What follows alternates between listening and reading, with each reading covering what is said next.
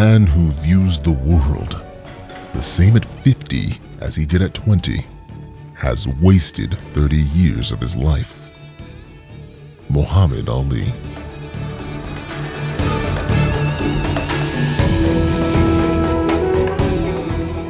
Panther Soul A Tale from the New Century Multiverse by Alexander Shaw. Part 1 Mountain of Troubles.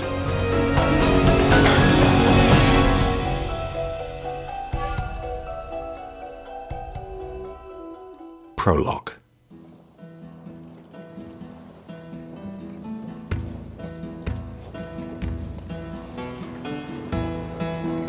Dead lions curl no tails.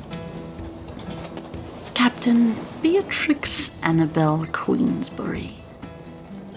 The captain of the faithful troubadour has just shat his breeches. It is understandable considering the circumstances. He's got 42 curved inches of sharpened Calagristo steel tickling his heart from the outside. And he has my gaze resting upon his, pondering whether to end him now or to turn him over to the cats below decks that my crew are currently unshackling. You will be hunted down. He croaks, his tongue dry. One of his fangs is plated with gold. His whiskers are stained yellow with tobacco. His smell turns my stomach. The salty ocean air mercifully blows past me, over the roiling waves that surround us on all sides. It has already begun, I reply. Yet we evade your slumberous warships. Had you heard the Crimson Serpent patrolled these waters? Yes, But your employers bade you come this route, all the same, yes. because it was faster and cheaper. I purr this with certainty. His expression confirms my informed estimation. I lean in close and whisper, I used to hold your position. That was until my eyes and heart were opened. Shall we do the same for you? The old fashioned way. Oh God. The lion cries, and a second volley of effluent shunts the first from his long johns. Behind him, the freed slaves are now emerging onto the deck, blinking in the sun to gaze in astonishment at their captors, stood paws behind their heads, each covered with a rifle or a saber. The decks are stained red with the blood of those who had resisted too fiercely to subdue alive. The cats at my command are a mixture of formerly captive tigers, jaguars, cheetahs, panthers, and leopards, along with a smattering of lions whose minds have come around to the sanity my own achieved. The captain glances over and begins to quake.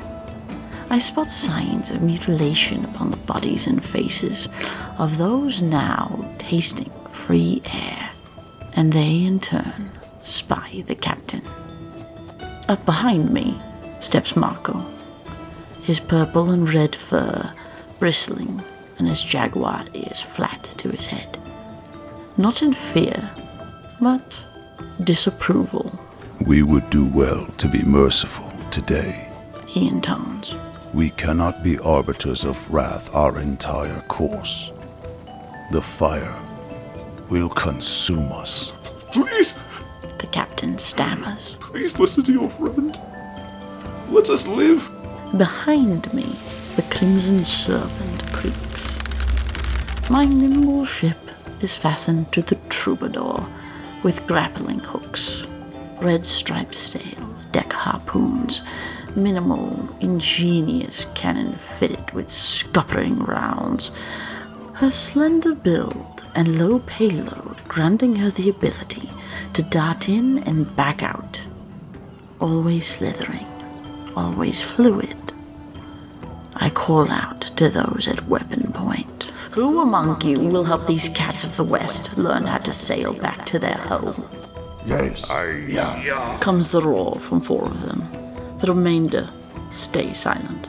As you wish, I call before Marko can stop me. The guns roar. The sabers find new, temporary, biological scabbards, and all but quartet fall to the deck, breathing their last as the captain before me mews piteously. Marko holds a paw to his own face in disgust. I step back and sign to the freed cats with the new language of rapport. You may do with the captain as you see fit. Several faces light up as they see me perform these movements. I catch snatches of different dialects, tossing words around, most of which I do not yet know. There is a sudden burst, and the captain is leapt upon, disappearing under a morass of malnourished bodies. His end is quick and frenzied, and I will warrant, as deserved as mine would have been. I glance at my first officer. His expression stills me.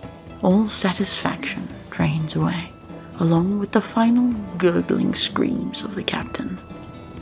Marko's blue eyes, so calm and beautiful and sad, gaze into mine. I reach for his paw, and he pulls it away. When will mercy guide your sail? He mutters. I angrily wave at the four traumatized lion crew members, trying to blot out what has just transpired. I shall be merciful to those who deserve it. I retort. Sometime later, Rickish knocks upon my cabin door. Marko is with him, his expression more grave than usual. Captain Beatrix, Rickish reports. something and someone that might interest you. and an old snowy white jaguar is brought in. His muzzle is scarred, tufts of his hair have been burnt off. Yet his eyes are bright.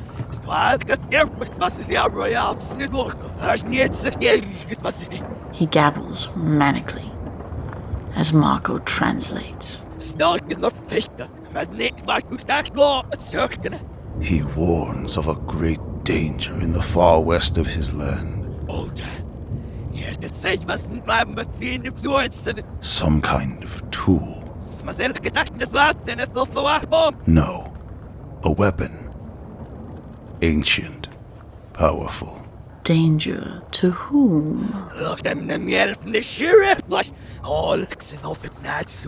There is a very animated exchange. And eventually, Marko sums up. First to those who stand in its path. Then, if it is in the wrong paws, the ruin shall be felt by all.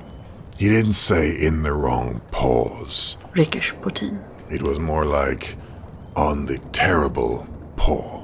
That's a rather important distinction. Is this what I think it is? Ask him for a name. You see? This time, Snowy lurches into a very theatrical, physical expression of what he is talking about, stepping forward and holding up his wizened old paw, gazing at it in wonder as he extends mottled, clipped claws.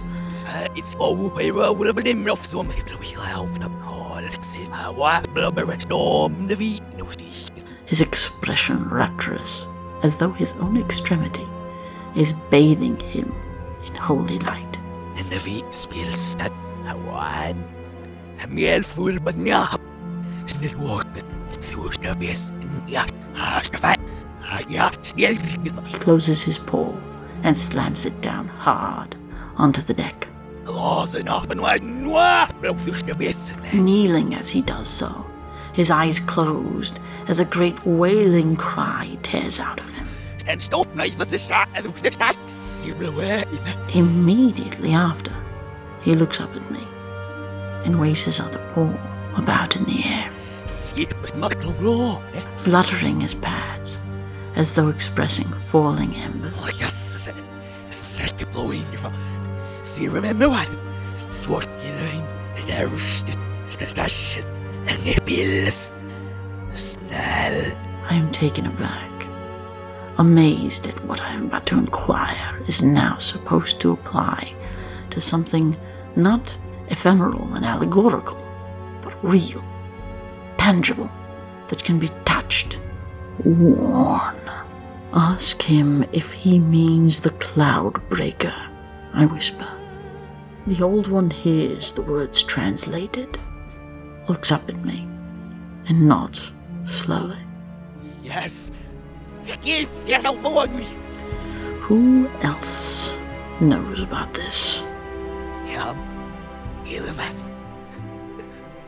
Sith Lord.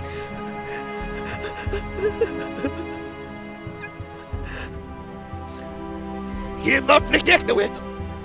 He says his family was taken, Yum. Snell.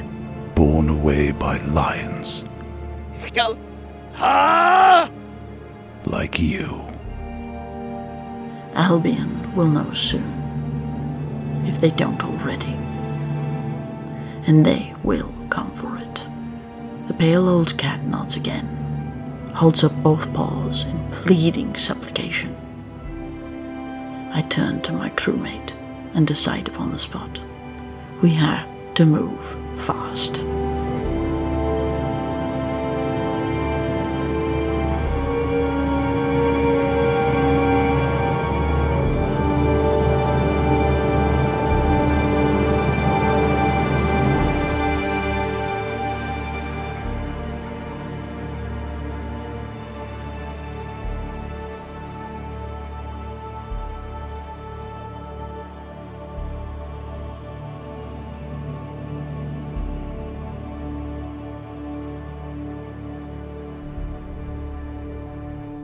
Chapter 1 The Treasure Hunter.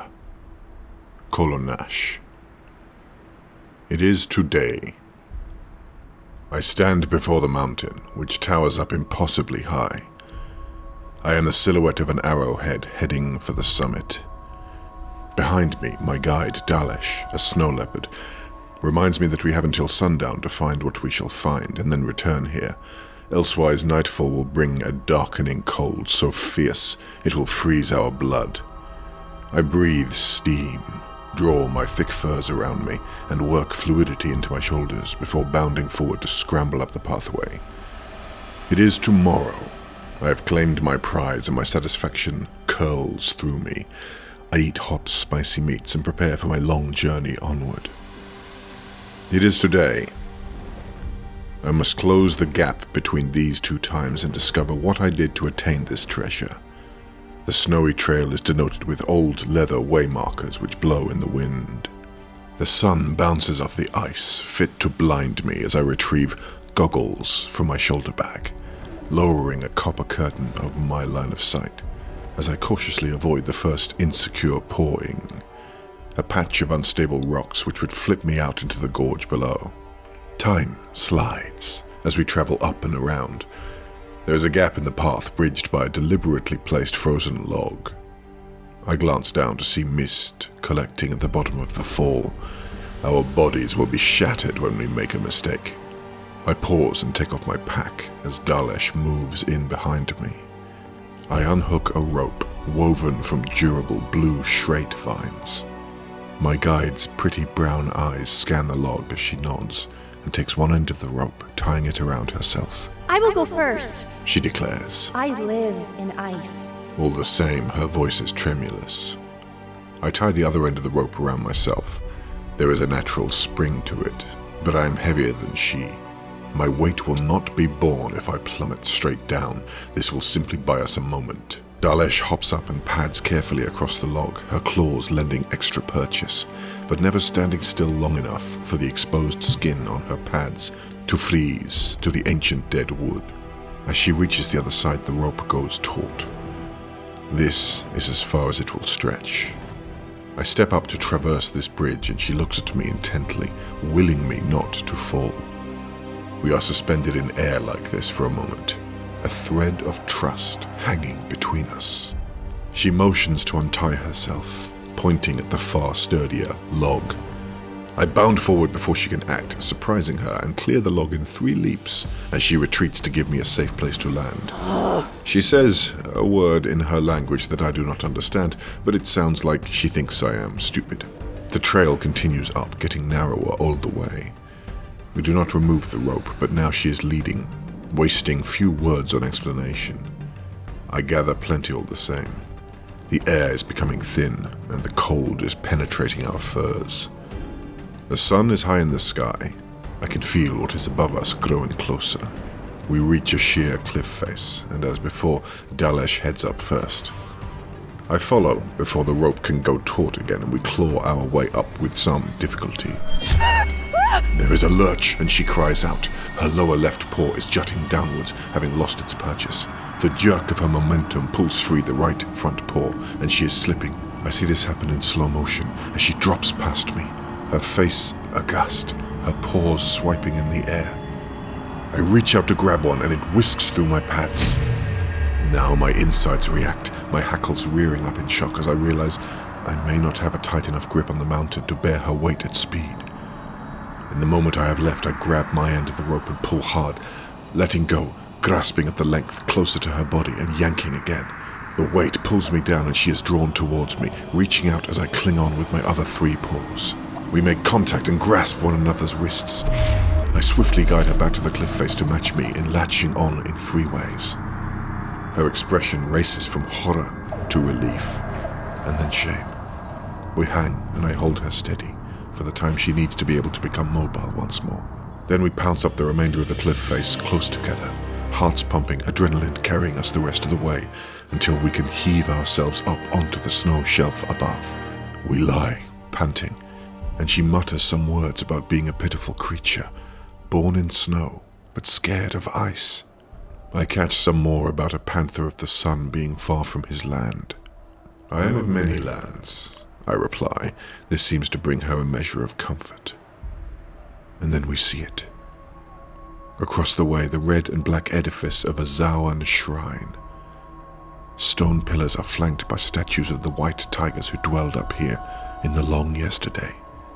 They are posed in battle trance, ready to intercept and counterattack. I experience a burst of excitement and raptitude, a feeling I have come to define as a mixture of joy and fascination. When I go through this, I am at once here, today, and flowing through yesterday, walking among these peoples now long gone. I can see inside the world.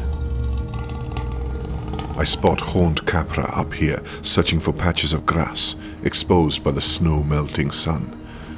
Life atop desolation. We are through the charnel house and have entered a place where flesh and spirit meld. Dalesh passes me her untied end of the rope, and I unbind myself, reeling it back up as we pace carefully down the last of the trail to the front steps. As I remove and stow my goggles, I can hear voices I know are not there. The great Zawan cats of antiquity are singing to me, soft, ponderous, rumbling.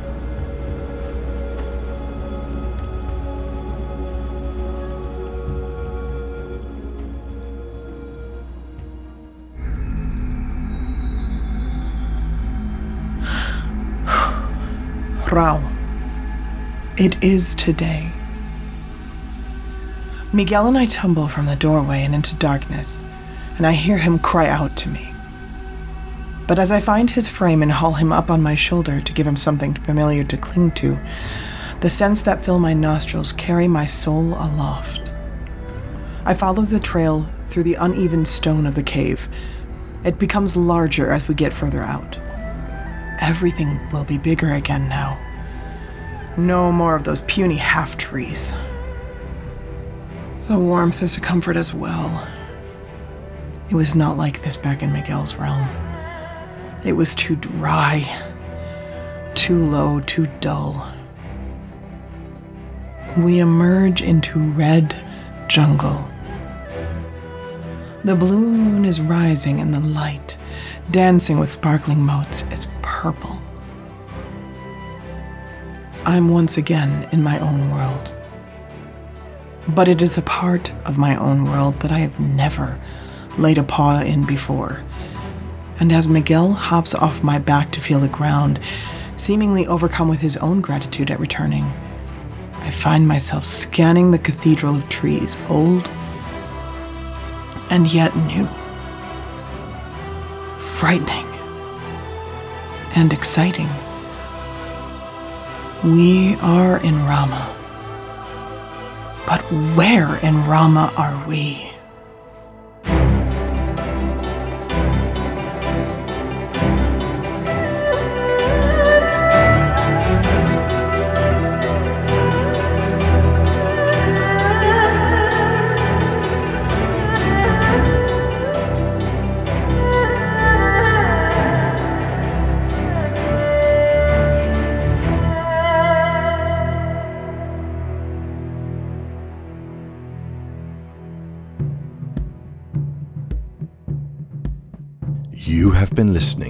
Episode 1 of Panther Soul, The Treasure Hunter, written, edited, and directed by Alexander Shaw.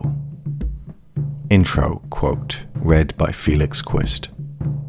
Captain of the Faithful Troubadour, performed by Paschal Dooly. Captain Beatrix Annabelle Queensbury, performed by Laureta Sela. Marko, performed by Robert Souris. Pale Jaguar, performed by Sami Chen. Kolo Nash and Rickish, performed by Alex Shaw. Dalesh, performed by Shanta Parasuraman. Durga Hassnar Sher Hraoanna, performed by Maureen Foley. Additional voices provided by Greg Downing, Toby Jungius, Hunter Mulcare, and Joe G.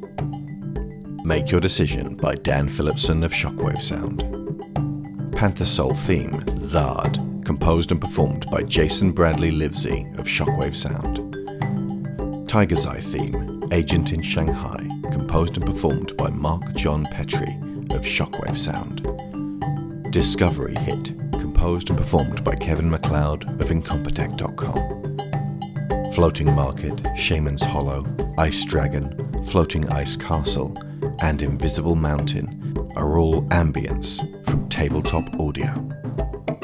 The New Century Multiverse is funded by Patreon, and our $15 sponsors get credit every episode, so thank you to Aaron Lecluse, Abel Savard, Alex Brewington, Angus Lee, Benjamin Hoffer, Brian Novak, Cassandra Newman, Chris Finnick, Christopher Wolfe, Kieran Dashler, Connor Kennedy, Dan Mayer, Daniel Salguero, Dan Hepner, Dave Hickman, David Sheely, Finbar Nicole, Frankie Punzi, Greg Downing, Jameis Enright, Jesse Ferguson, Joe Crow, Joel Robinson, Johan Clayson, Joe G, Josh Waster, Kat Esman, Kevin Vahey, Lorraine Chisholm, Matthew A. Siebert, Michael Haskell, Robbie Crow, Sarah Montgomery, Tima Helaz Hario, Tim Rosensky, Timothy Green, Toby Jungius,